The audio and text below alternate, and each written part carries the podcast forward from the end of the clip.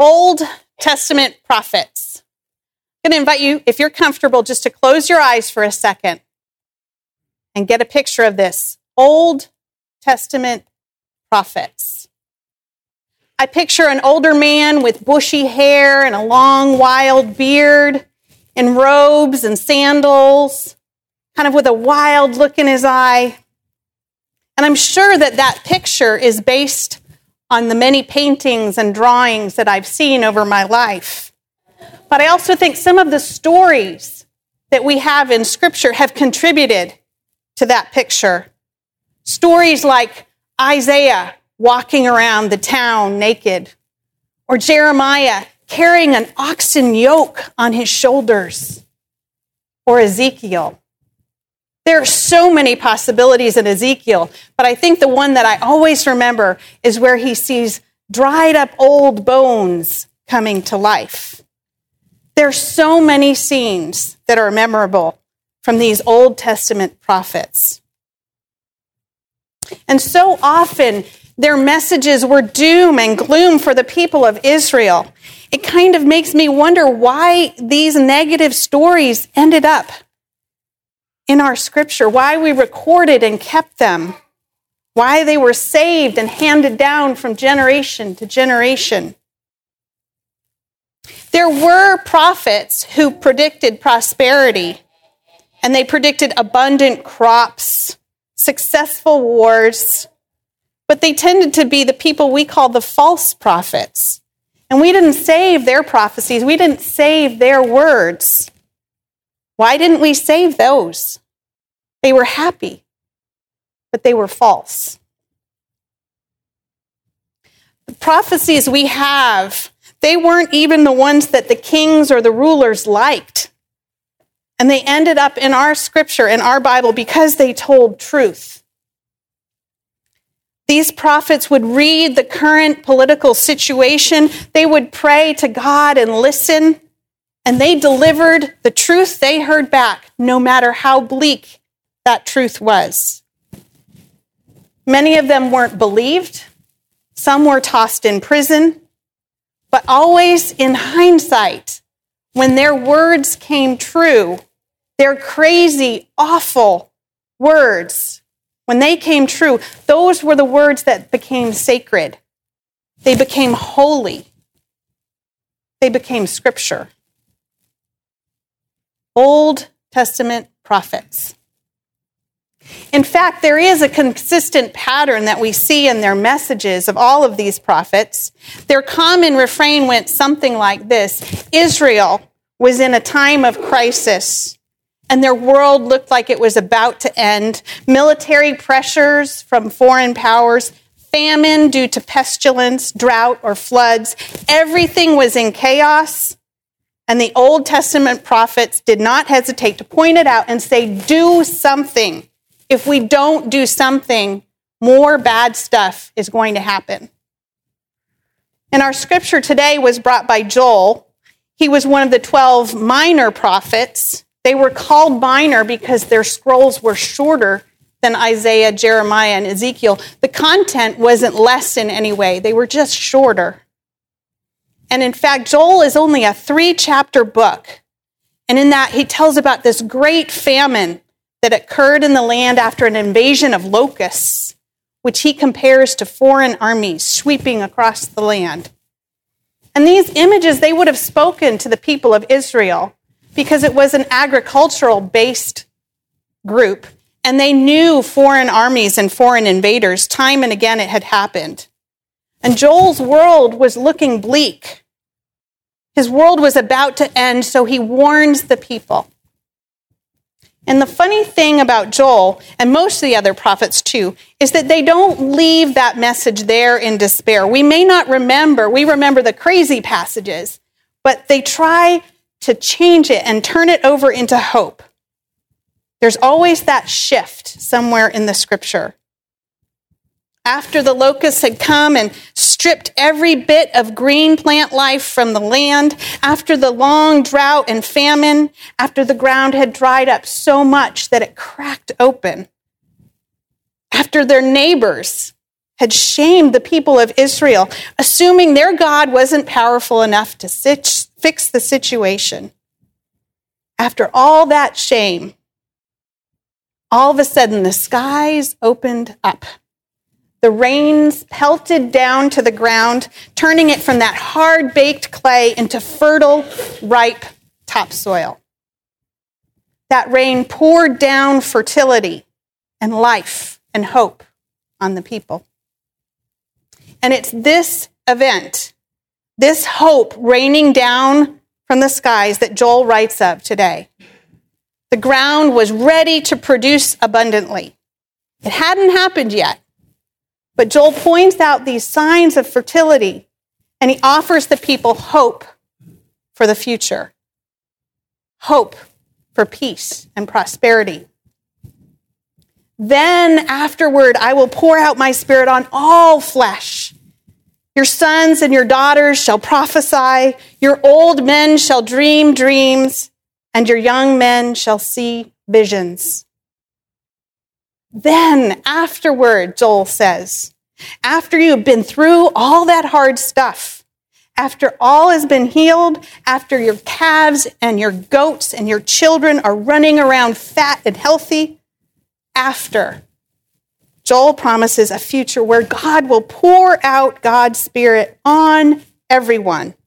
We will all feel God's Spirit pouring over us, and like the thirsty, parched, cracked earth, we will soak up that spirit. Male and female, young and old, slave and free, black, white, brown, and every shade in between. No boundaries will separate people. And all creation will receive this thorough saturation of hope, a hope for peace and prosperity for everyone. These words may seem familiar. In fact, they are so hope-filled that someone else in the Bible chose to use them too. The person who used these words had witnessed miracles. This person had heard life lessons taught.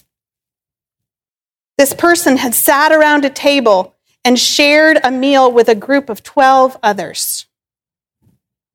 The person who used these words witnessed their leader, their teacher, their friend get betrayed and arrested. He had watched his friend suffer at the hands of the Roman soldiers.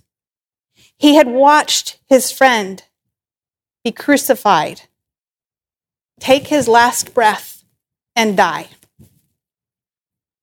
He was angry, and he was scared, and he was in grief.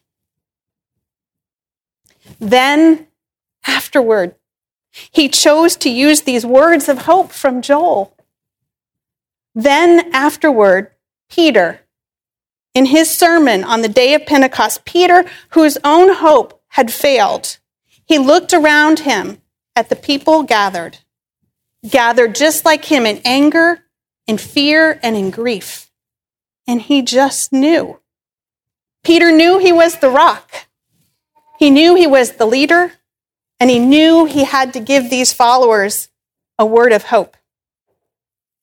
Then, afterward, Peter used Joel's same words to give hope to those who had gathered with him. Though everything seemed lost, he wanted them to see the then, afterward possibility of a future.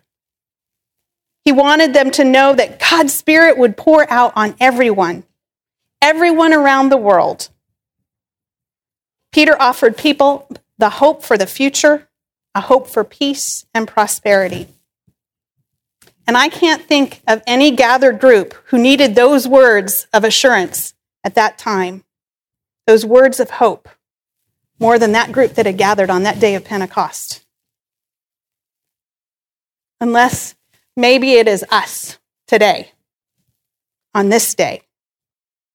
We don't have any locusts that I know of, but catastrophic weather is a huge threat around the world and a threat to our food systems. We don't have kings here in the United States, but we do have politicians and governments that are in the most bitter fight I have ever witnessed in my life. fights that make me cringe when I think of what we're teaching our children about current events and government and politics. And our relationships with our foreign neighbors are at best complicated and at worst completely violent.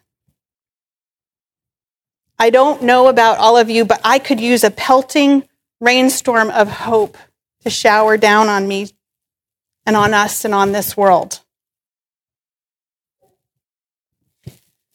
Recently, you were all very gracious in allowing me some time off, and my husband and I decided to take a little trip. And we went over to Italy and got on a little cruise around to some of the Greek islands. We happened to be stopping in Montenegro, which is one of the Balkan countries that got formed at the end of the civil war in Yugoslavia. And on the morning that we arrived there, the captain got on board and in many languages encouraged us all to be up on deck to witness the sailing in of this port. It was like nothing we would ever see, he said. And we wound through these channels, and there were these mountains coming down to the ocean. It was stunning. It was one of those places that you could just feel the presence of God. And I happened to be standing on deck next to a woman who, when I looked at her, I realized she was Muslim. She was wearing a Muslim headscarf and a dress. And we looked at each other, and we kind of smiled and nodded and couldn't really speak to each other because of the language barrier, but we were looking at this amazing part of creation, just stunned. And finally, I indicated through mime as we were taking pictures. I said, I'll take your picture, and your camera, your phone, and I'll take your picture.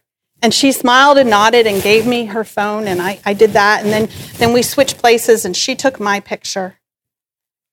And we continued to watch as the boat was moving along.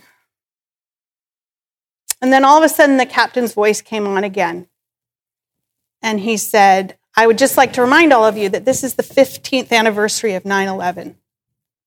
And I'd like the entire boat to have a moment of silence in honor of the people who died that day. And the whole deck got very quiet. All you could hear was the water lapping up against the boat. And I stood there looking at this awesome creation, remembering and being so grateful to be alive to witness it. And all of a sudden, I felt this hand reach over and grab mine. And I looked over, startled at my new friend, and she was looking at me, and she had tears pouring down her cheeks. And I also started weeping. And we stood there on that deck in the silence, our hands grasped, weeping and hoping. In the last 15 years as a country, as a world, we've been through some really hard stuff. We've endured so much. But in that moment, on board that ship, I started to get a glimpse of rain-soaked earth, yielding the promise of growth. Then afterward, on the deck of that ship, standing with the Holy Spirit pouring out over both of us, two women marveling at God's creation, two women who have no way to communicate except through our smiles and our tears, two women united in a vision of a world abundantly filled with hope. And just as Joel offered these words to the people of ancient Israel, and just as Peter offered them to the followers of Jesus after his death, Scripture offers us these words today. Words of hope for the future, a hope for peace and prosperity for everyone. Amen.